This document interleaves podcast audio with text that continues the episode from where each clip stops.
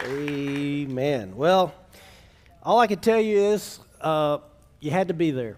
The video, it doesn't quite do justice, it just never does, but it, it was so special what God did in, uh, in our youth and is continuing to do. And um, I want you to turn with me in your Bibles to Acts chapter 1 because I want to kind of answer the question this morning of, well, you know, what happened exactly to these youth? How, how did we send um, you know, maybe some of you sent a child to camp one way and they came back another way, and you go, well, how did that happen? And I, I want to read to you uh, out of Acts chapter 1, and I want to also begin by telling you a little bit about, from my perspective, kind of how this has happened and how I believe it's going to continue to happen. You know, at the beginning of the year, during our 21 day fast, we started praying. We, as we do every year, we pray and fast about the direction of the church and what God has for us. And I fully expect in those, in those days for God to speak about what is po- important for that year.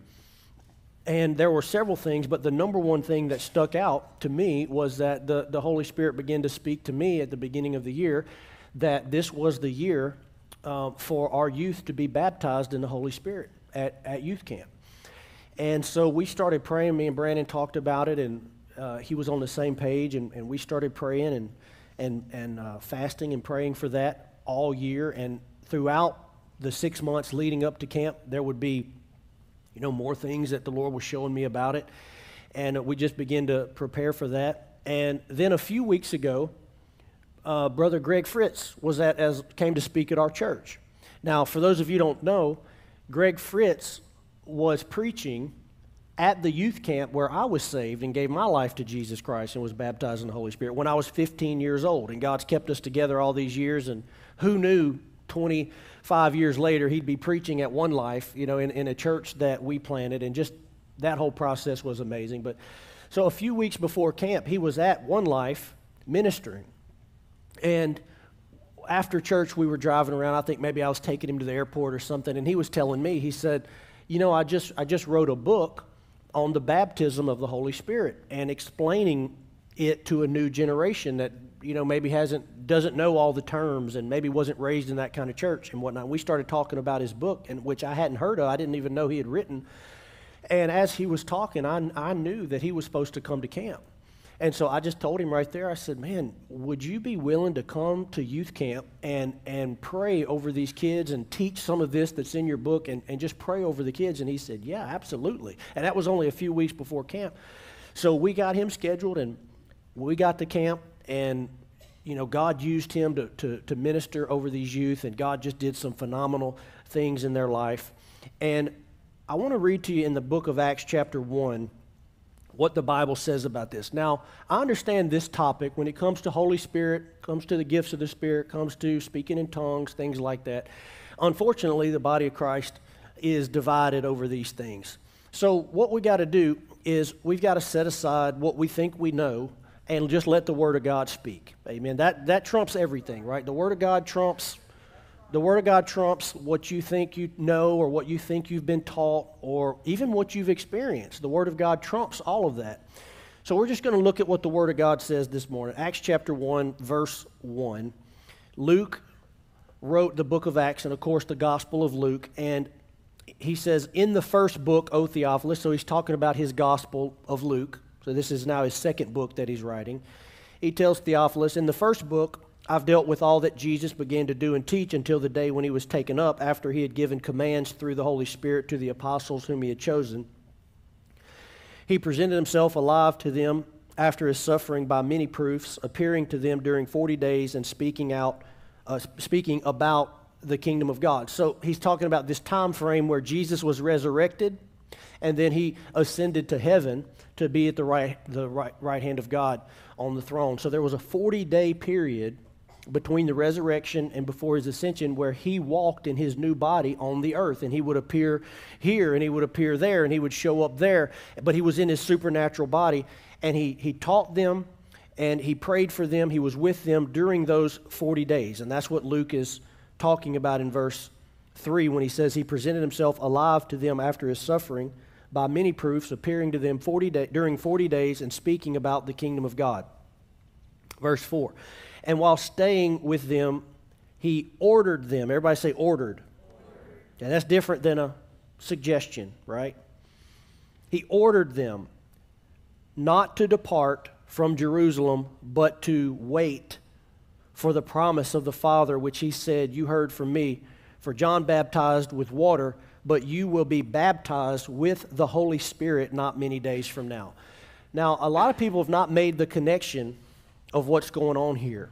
Okay, if you read in Matthew 28, you get the Great Commission. The Great Commission was go into all the world, making disciples of every nation, baptizing them in the name of the Father, Son. We read it for offering this morning, right? Making disciples uh, to the ends of the earth and beyond. And, and we still read the Great Commission today.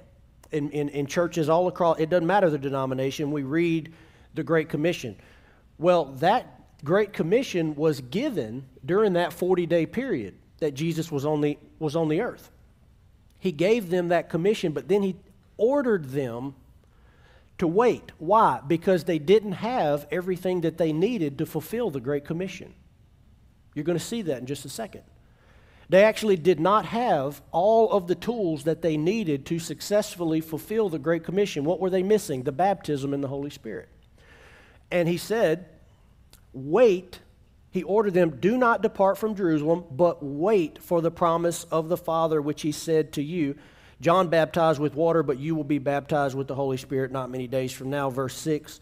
So when they had come together, they asked him, Lord, will you at this time restore the kingdom? And they start asking him some other questions. In verse 8, he said, I don't want to talk about that. This is what I'm trying to talk about is the Holy Spirit. Verse 8, but you will receive power when the Holy Spirit has come upon you, and you will be my witnesses in Jerusalem and in all of Judea and Samaria and to the end of the earth. In other words, you'll be able to fulfill the Great Commission. What, when? When you receive power to be my witnesses. See, the, the baptism of the Holy Spirit is forever connected with power. And if you're honest, there's a lot of Christians in, in the world today that feel like they don't have any power. They feel, and, and look, if you look at the world right now, and you look at what is happening in our nation and what's happening in our world and the darkness and the deception that is, that is taking place on, on this earth, let me tell you something. We're not going to be able to combat that and overcome that with a weak, powerless church. And let me tell you that God's given us everything that we need to be the light of the world and the salt of the earth and the, and the power that we need to overcome the darkness, just like the apostles had. See, they received the Great Commission, but he said, You need power to do it. You need power to do it. You, you, don't, you can't just go out and do this in your own strength. You've got to have the power of the Holy Spirit. And so he told them to wait until you receive that. Acts chapter 2, let's skip ahead.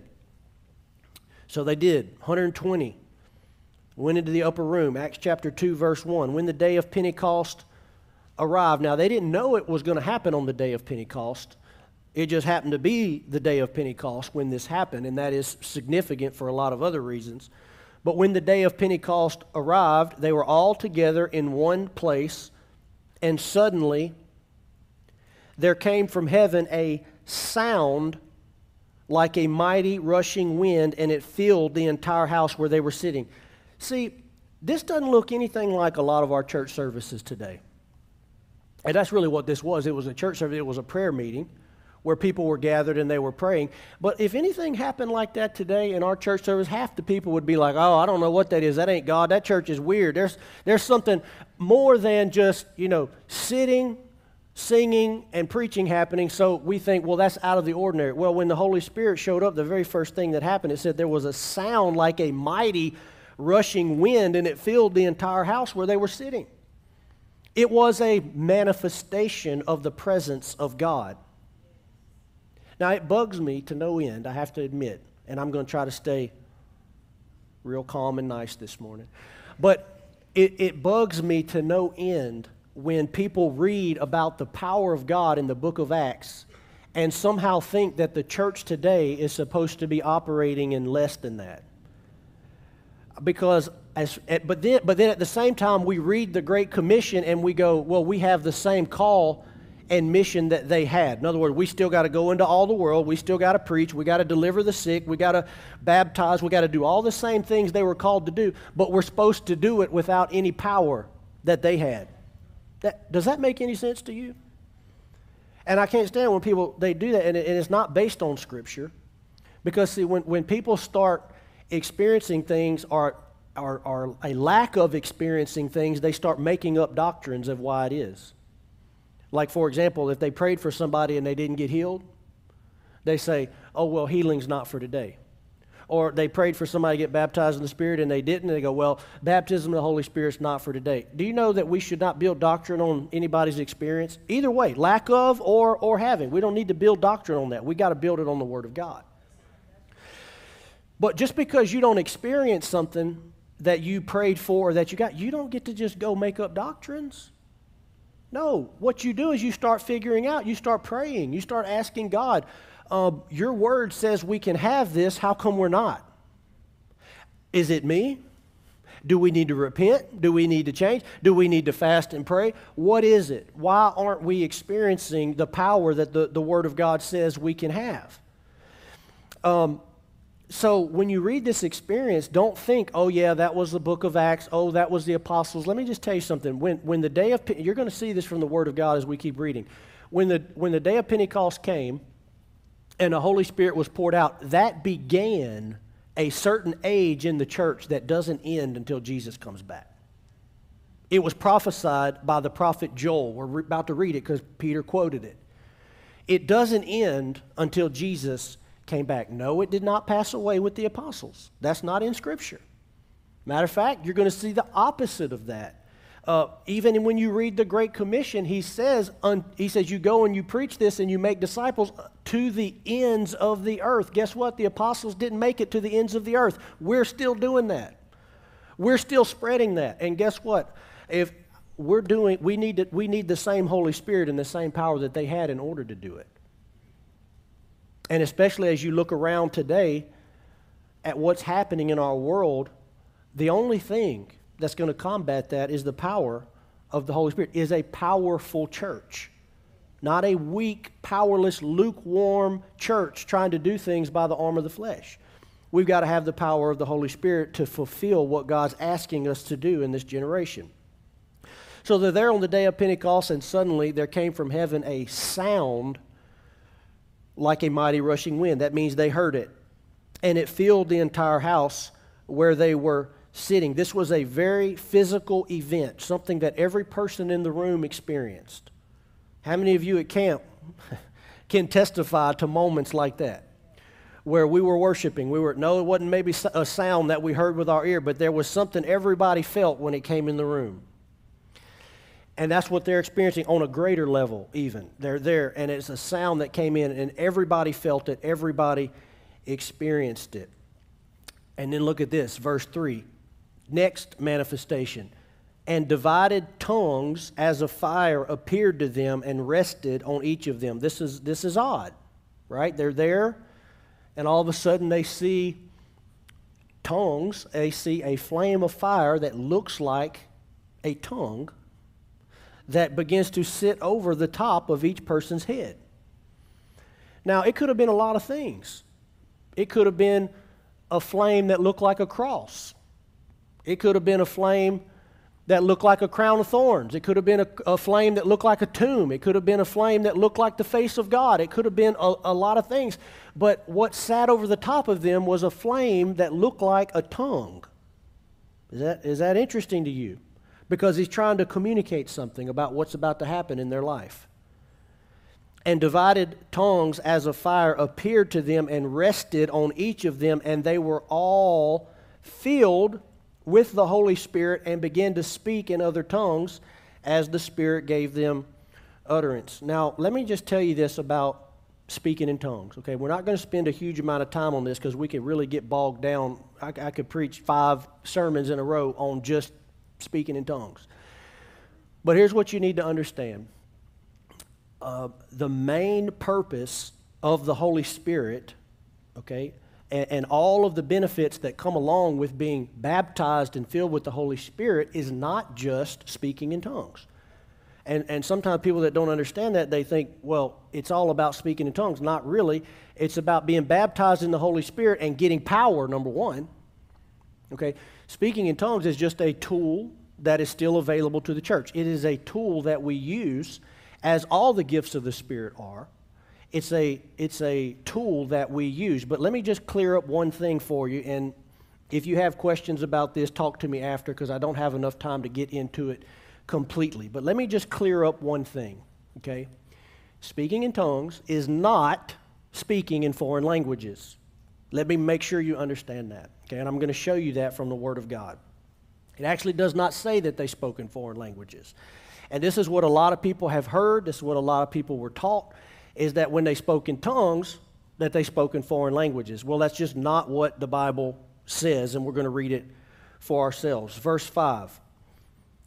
Now, there were dwelling in Jerusalem Jews, devout men from every nation under heaven, and at this sound the multitude came together, and they were bewildered because each one was hearing them speak in his own language. It pay attention, it doesn't say they were speaking in his own language. It says that they were hearing them speak in their own language. It's what they were hearing. Verse 7 And they were amazed and astonished, saying, Are not all of these who are speaking Galileans? How is it that we hear? Each of us in his own native language. I'm hearing in my native language, you're hearing in your native language. You might be speaking Greek, you might be you might know Egyptian, you might know Arabic, but no matter which one of us listens to him speak, we're hearing in our own language. Well, what is he speaking all, all of those languages? No, he's speaking in tongues. But what they're hearing is a divine interpretation of, of that tongue, which is talked about in 1 Corinthians 14. It's called the gift of tongues and interpretation. The Bible is very clear about this gift of the Spirit. When somebody speaks in tongue, which is an unknown language that only God understands, the whole thing is described in 1 Corinthians 14. When a person speaks in tongues in that unknown language, which Paul says no man understands, okay, no man understands except God, he says that sometimes God can give the person an interpretation of what was said. That's what's happening on the book of Acts. These people are speaking in tongues. They're not speaking in foreign languages, but everyone that hears is supernaturally getting the divine interpretation. See, that's just like if I if I stood up here and I started shouting in Spanish, which by the way, if there were 120 people in the upper room, and every one of them was just shouting ecstatically a different foreign language, do you think any one person could understand what on earth they were saying? Of course not. The miracle, if I stood up here and started shouting in Spanish, okay, only those who understood Spanish would understand me. But if you only spoke English, you wouldn't have a clue what I was saying. All right? And so what's happening here is they are filled with the Holy Spirit and they begin to speak in this divine heavenly language that the Bible calls tongues. And then the Holy Spirit is giving those who are standing there the interpretation in their own language. And that was a sign and a wonder. Now, also, please understand that this didn't happen because there's no other way they could have heard the gospel. This is, this is another big one that is always talked about. Well, God had to have them speak in foreign languages uh, because it was a miracle. They had to speak in their own language so that they could hear the gospel. That's not true. Because Peter gets up and preaches a whole sermon to all 3,000 of them in Greek, and every one of them understood him right after this in the same chapter. He didn't get up there and speak in uh, you know, 15 different languages so that they could understand. He didn't get up there and, and pray in tongues, and God miraculously give him the interpretation. As soon as this is over happening, Peter stands up and he preaches. We know that he preaches in Greek.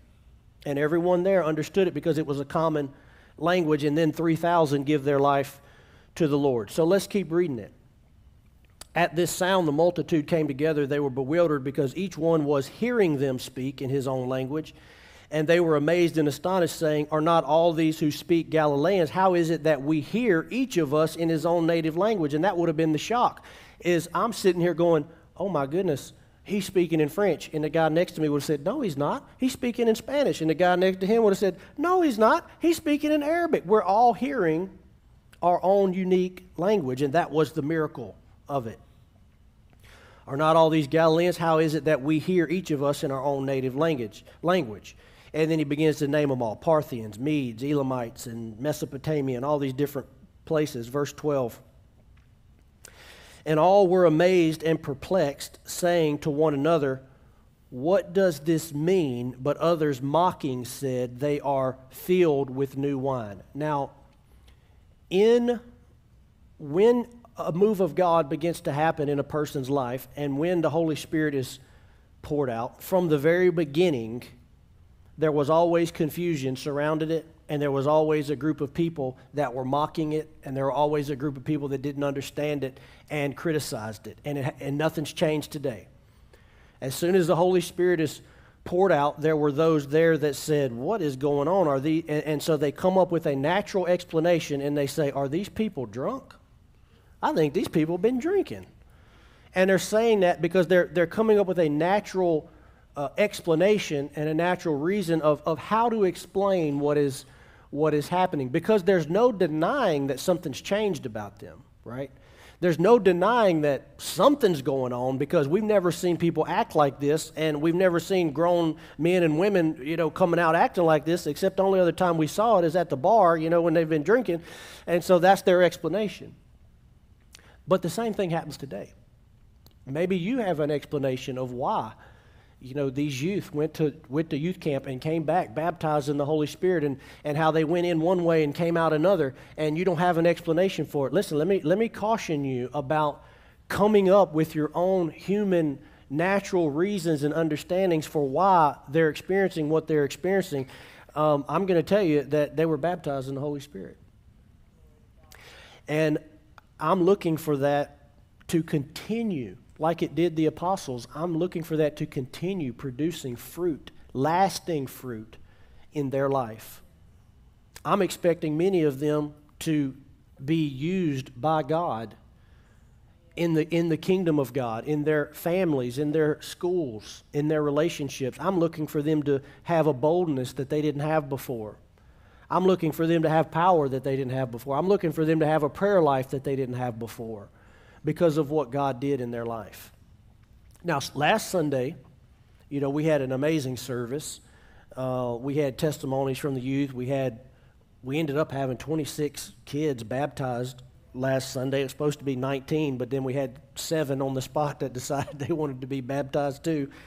So we did 26. Uh, that's out of the ordinary. How many of y'all been coming on One Life for a while? We ain't never baptized 26 people on, on a Sunday. That's never happened before in the history of One Life. Okay? But when the Holy Spirit gets involved, that's like Peter. I, I doubt he ever saw 3,000 people saved in one day. But when the power of the Holy Spirit gets involved, it can supercharge and exponentially advance what God is doing.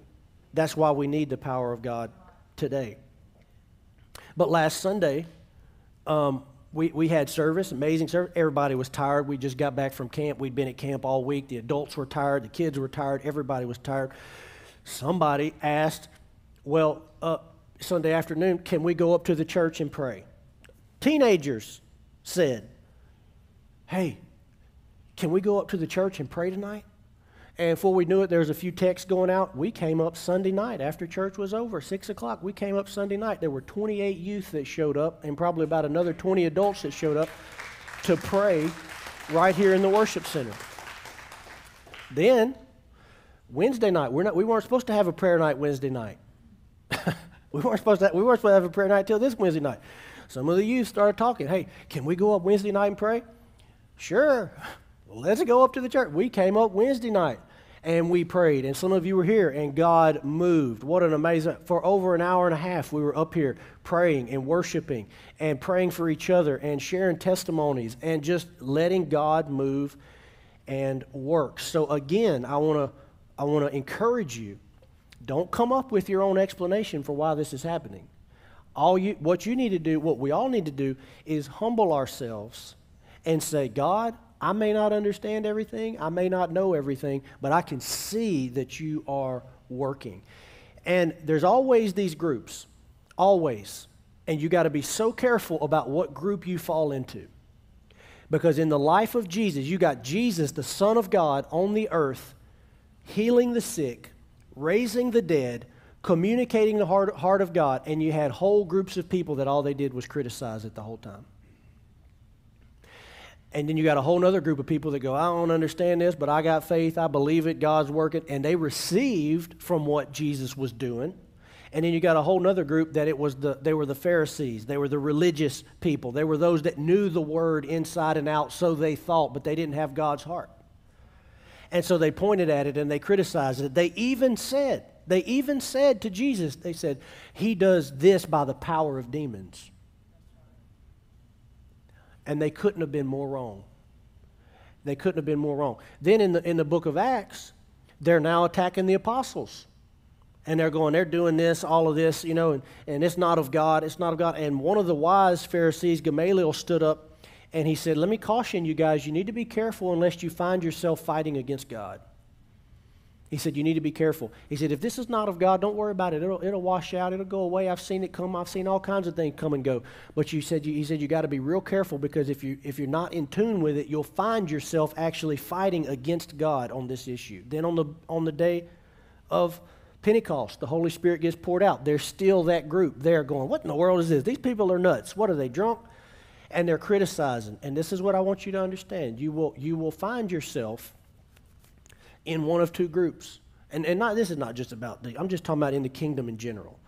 You'll find yourself in one of two groups of going, I don't know what this is, and you'll be a critic, or you'll humble yourself and you'll be hungry for God.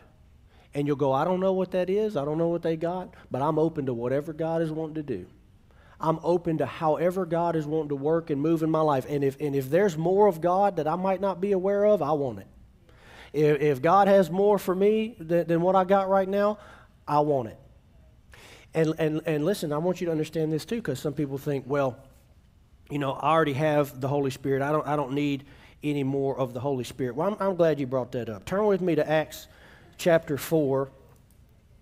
I want to read something to you because in Acts chapter 4, uh, a person gets healed, and, and then all the religious leaders are upset, and they bring in Peter and John, and they're they're threatening them and they're, they're threatening to punish them and put them in prison and they, they you know punish them in all kinds of ways. And then skip down to verse 23 so after they were released they went to their own people. This is peter and john. After they were released they went to their own people and reported everything the chief priests and the elders had said to them when they heard this, they all raised their voices to God. This is the 120. This is the ones that have been saved. This is the little Christian group that is like a family, and they're all supporting each other and they're helping each other. And they, they came to one another and they said, They're threatening us that if we keep preaching in the name of Jesus, that they're going to put us in prison. They're going to beat us. We're facing all of this opposition. So, what did they do? They came together and they said, Let's pray. Let's, let's ask God to move. Let's ask God to do something.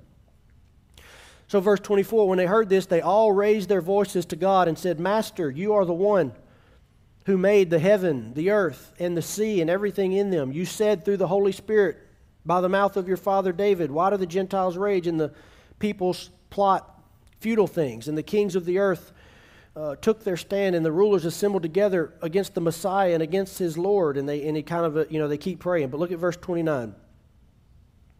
And now, Lord, Consider the threats and grant that your, your servants may speak your message with boldness while you stretch out your hand for healing, signs and wonders to be performed through the name of your holy servant Jesus. And when they had prayed, the place where they were assembled was shaken, and they were all filled with the Holy Spirit and began to speak God's message and boldness. Now, isn't that interesting? Because I thought just two chapters before in Acts chapter 2 that they were already all filled with the Holy Spirit. In Acts chapter 2, we just read it, they had a powerful outpouring and they were all filled with the Holy Spirit. Why in, ver- in chapter 4 does it say when they had prayed, the place where they assembled was shaken and they were all filled with the Holy Spirit again? Why did they need to be filled with the Holy Spirit again? And, and this is what you got to understand about about the scripture and as you read about the Holy Spirit and the work of the Holy Spirit, what you're going to see through the book of Acts and even through the epistles, as Paul writes about this, that people are filled with the Holy Spirit over and over and over and over again. Not that they're receiving the Holy Spirit over and over again, they already had the baptism of the Holy Spirit, but in this moment, however you want to explain that they were they were feeling down they were scared they were discouraged and they needed to be filled to overflowing with the holy spirit again. And they prayed and god showed up and they all left that place filled with the holy spirit. Again paul talks about this in the book of ephesians in ephesians chapter 5 when he's talking to them about being filled with the spirit he says look he says you don't need to be drunk with wine. He compares being filled with the holy spirit with being intoxicated and he says, You don't need to be drunk with wine, you need to be filled with the Spirit. Why would he compare those two things? Because uh, alcohol can become a, a crutch that people lean on to bring joy, peace, satisfaction, comfort. It can be something that a person leans on for that. And so he warned them, he said, Don't lean on that for that. When you're feeling that way, you need to turn to the Holy Spirit and be filled with the Holy Spirit. Why? Because it'll accomplish all those things and it'll last, and you'll feel a lot better when you come out being that way. But it's not just alcohol, you know, and. And actually, the scripture um, is not like anti alcohol just completely, as, as some people think. It's not that. What he's saying is that there is something, uh, you can use anything as a crutch to depend on it and turn to it and lean on it. It, it could be Netflix, it could be shopping, it could be gambling. It could be eating. It could be a lot of things that you turn to for those comfort. But he said, don't, don't turn to those things. You got to turn to God and be filled with the Holy Spirit. So it's, it's something that if, if a person says, oh, well, I already received the Holy Spirit, fine, be filled again. Be filled over and over again. I encourage you to come every service and lift your hands to God and say, Lord, fill me with the Spirit this morning. Fill me with your presence this morning. Fill me with your uh, anointing this morning because this, this world, and I don't understand all the science of it and how it works, you know, but this world has a way of sucking it out of you, and, and we got to come and get filled, filled again. And, and, maybe it's just, maybe, maybe the right way to say is we're just yielding to it more. I, I don't know. But the point is, is we all know when we come and we leave church, we leave feeling filled with the Holy Spirit. So it's something that, that has to happen over and over again. So everybody's confused. The Holy Spirit gets poured out, going back to Acts chapter 2. Everybody's confused. They don't know are these guys are these guys drunk? What's going on? Because what? They can physically see. They can see with their own eyes the manifestation of the Holy Spirit in their lives. How many of you can physically see it with our, with our youth when they came last Sunday? You, you don't have to, you'd have to be blind to not see that God, some, God did something in their life. You can physically see the manifestation of the Holy Spirit. A lot of times people think, oh, well, you know, what God does, it's all just internal. You know, it's all just spiritual. Yeah, but there's outward manifestation in a person's life when they're changed, born again, and filled with the Spirit. To the point that if you read in Acts chapter 8, there was a magician named Simon who tried to purchase with money the power to be able to lay his hands on people and get them filled with the Holy Spirit. Why on earth would he do that? Because he could see whenever the apostles laid hands on them, there was a transformation that took place in those people's lives. And he said, I, I, look, I'll buy it with money. He said, Look, can, can, can I buy this ability to lay hands and, and fill people with the Holy Spirit? He wouldn't have been trying to offer that. He wouldn't have been trying to offer to buy that with money if when they laid hands on them, nothing happened. He wouldn't have been trying to buy that if they just said a little simple prayer and nothing, and they just closed their and they walked off unchanged. No, he, he wanted the power because there was a manifestation in their life. These people were crying, they were praying in tongues, they were filled with the Spirit. It overwhelmed them. He said, I'll, I'll buy that if I can. And of course, he got rebuked and that didn't happen. But Acts chapter 2, verse 14, uh, Peter begins to try to explain what is going on. So he says, Peter, standing with the eleven, lifted up his voice and addressed them, Men of Judea and all who dwell in Jerusalem, let this be known to you and give ear to my words. These people are not drunk as you suppose, since it's only the third hour of the day. But this is what was uttered through the prophet Joel. So he said, What's happening today was prophesied a long time ago by the prophet Joel. This is what he prophesied. In the last days it shall be, God declares, that I will pour out my spirit on all flesh. Are we in the last days? Well, if the apostles were in the last days, we're definitely in the last days. And by the way, this prophecy that he references in, in the book of Joel hasn't all been fulfilled yet. It hasn't been completely fulfilled yet. This, this was just the beginning. What, what the apostles experienced was just the beginning. But go read the whole prophecy. It ends with the blood the moon being turned to blood and the sun being blackened and this whole thing wrapping up. So what Joel was prophesying about the last days is a period of time from when the Holy Spirit was poured out on the book of Acts all the way until the end when Jesus returns. So he said, In the last days it will be, God declares, that I will pour out my spirit on all flesh, and your sons and your daughters shall what? Prophesy. What is that? That's a manifestation. In other words, when the Holy Spirit comes on them, they will begin to prophesy, speak in a certain way. And your young men shall see visions, and your old men shall dream dreams. That's how you can know whether you're young or old. If you're young, you're seeing visions. If you're old, you're dreaming dreams. If, if you think you're young but you're dreaming dreams, you sorry, you're old. Okay. No, I'm kidding. Even on my male servants and female servants in those days, I will pour out my spirit and they shall prophesy. In other words, no one will be left out. You could be rich, you could be poor, you could be any ethnicity, it doesn't matter. Upon all flesh, upon poor, rich, he said, the Holy Spirit will be poured out. And verse 19, I will show wonders in the heavens above and signs on the earth below blood, fire, vapor of smoke. The sun shall be turned to darkness and the moon to blood before the Lord, before the day of the Lord comes, the great and magnificent day. And it shall come to pass that everyone who calls upon the name of the Lord shall be saved. So the outpouring of the Holy Spirit that they experience in the book of Acts is going to continue all the way until this whole prophecy is fulfilled.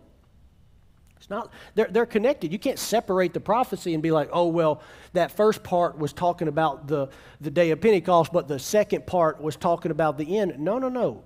The correct understanding in Scripture is that when the Holy Spirit was poured out on the day of Pentecost, that began. That be, actually, that's what Pentecost means. That's what Pentecost is. Is the beginning of harvest. That's what the celebration was. It was the beginning of harvest. You know what the next, you know what the next feast is in the, in the Hebrew feast. It's the Feast of Trumpets. And the Feast of Trumpets, we all know the seven trumpets that sound at the end when the harvest is wrapped up. So this is a, this is a season when the Holy Spirit was poured out, and it's going to last all the way until Jesus comes back, until the sun is turned to darkness, the moon to blood, and the great and magnificent day of the Lord happens. Now, if this is correct, we've got a lot to wrestle with, some of us. Because if God says that there's, a, there's, there's the gift of the Holy Spirit that we need in our lives, um, how many of you say, if God says it's for me, I want it? Right? I mean, there's no, there's no amount. If God's told me that something is available to me that is going to improve and enhance my relationship with Him and my effectiveness in this world, I want it. Now, anybody that wants can sit on the sidelines and go, oh, that's not for today, or oh, that's not for me, or oh, it's not for everybody. You can come up with all of these things that are not biblical. You just make up with your mind. Or you can say, God, if there is more, I want that. I want that in my life. I want it in my children's life. I want it I want it in my family. I want what you have. Now, Acts chapter 2, verse 38, this is going to answer another question, which is well, who is this for? You know, this baptism of the Holy Spirit, all of this stuff that they were seeing, you know, who is this for? Well, he tells us here again in Acts chapter 2, verse 38. We're reading a lot of scripture this morning because there's a lot of confusion over this. But Acts chapter 2, 38 and Peter said to them, because they asked, What must we do? He said, Repent and be baptized, every one of you, in the name of Jesus Christ for the forgiveness of your sins, and you will receive the gift of the Holy Spirit. For the promise is for you and your children and for all who are far off, everyone whom the Lord God calls to himself.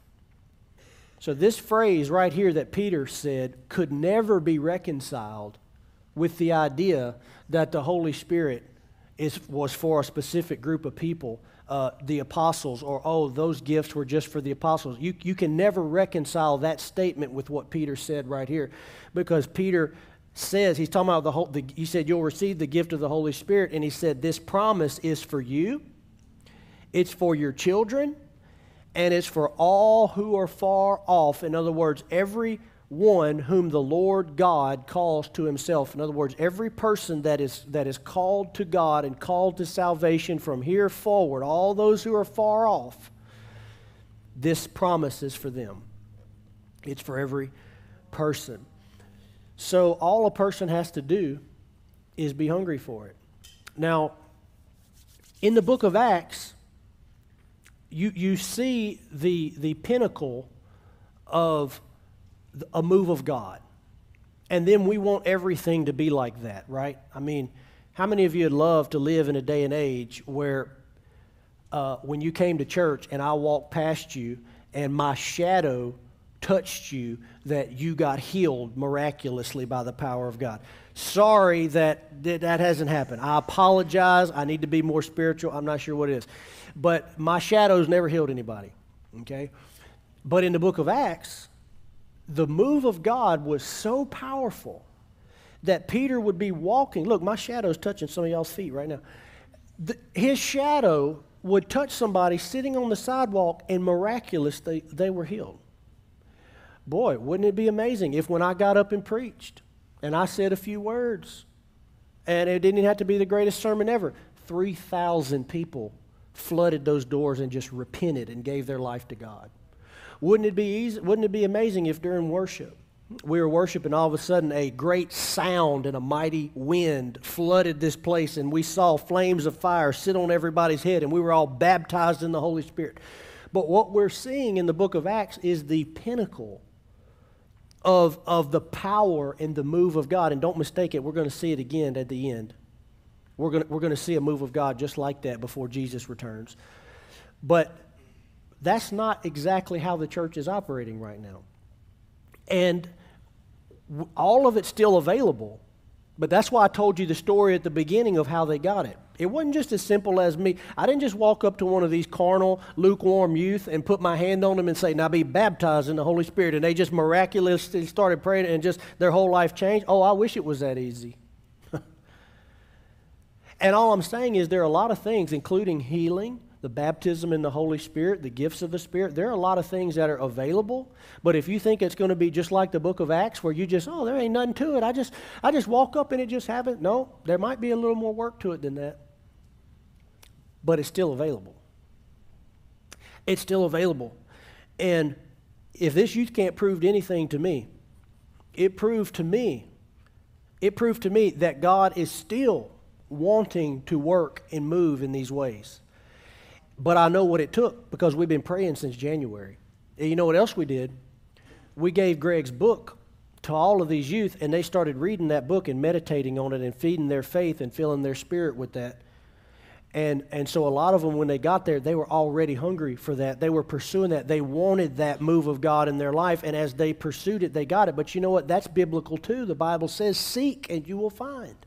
Knock and the door will be open. So they sought it, and the Bible says that, you know, when you, when you, God said, when you seek me with all of your heart, you will find me.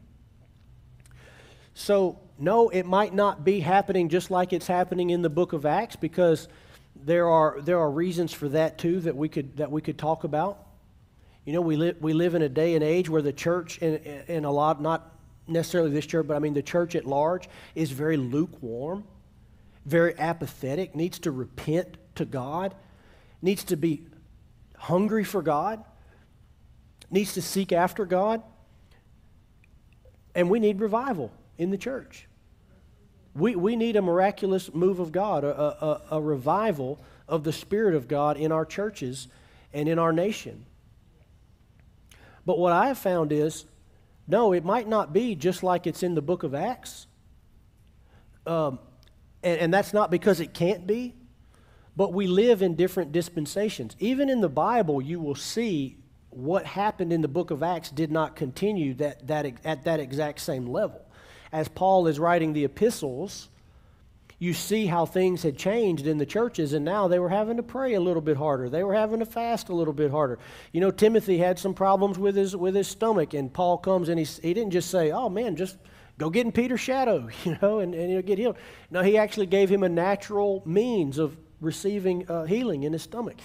So there's the, the the power of God was poured out in the book of Acts. Like if it's like a water spigot just turned wide open, like a fire hydrant, just and today, maybe it's just a little trickle. But when it's like that, what you see changing that in Scripture is people that will begin to seek God and say, God, why don't we see more of the power of God? What do we need to do? What do we need to change? How do we need to seek you in order to see you move like this in our life, in my family's life, in our church's life? And as that begins to stir up in people, God begins to move in their life. So it is available. You know, I've seen people healed in our church where people prayed for them, they laid hands on them, they did the things you see in the book of Acts, and they didn't receive healing that way. But by faith, they chose to get out the Word of God and speak the Word of God over their life day after day, month after month, praying, believing, speaking the Word of God, and get the healing that they're after. But that's a lot more work than Peter's shadow. Just so, so a lot of people are not receiving it because it's, it's different, but it still works. That's what I want you to understand. It still works. Can we get to a day? Does God have days in store where we can see the power of God the way that we saw it in the book of Acts? I believe He does. And even in my short lifetime, I've seen the power of God poured out in churches in different decades and in different seasons in, in, more powerful ways than maybe what we're seeing right now. But what I have learned is when you're in a lull or a, a, a like a depression almost of it, the answer is not to make excuses for the reason that it's that way. The answer is to seek God and pray and repent and change and say, God, what, what, is, the, what is the deal? What is the holdup? And even if the church at large will not choose to do that, there can always be a remnant and a small group of people that will pursue him and go after him and get everything that God has. And, and even in a church, if it ends up just being the youth. And I hope it's not that way. But if it ends up just being the youth that say, I don't know, I don't got all that junk in my mind, all that bad, bad teaching, and all, all I know is God touched me at camp and I want more of it. If, if, if that's what ends up happening, don't mistake. God will move. God will move in our young people's lives. And it, it will completely change their future. It will change who they marry. It will change where they work. It will change what they do for a living. It will change every it will change what they get into and what they don't in the next few years of their life. It will change every single thing about their future.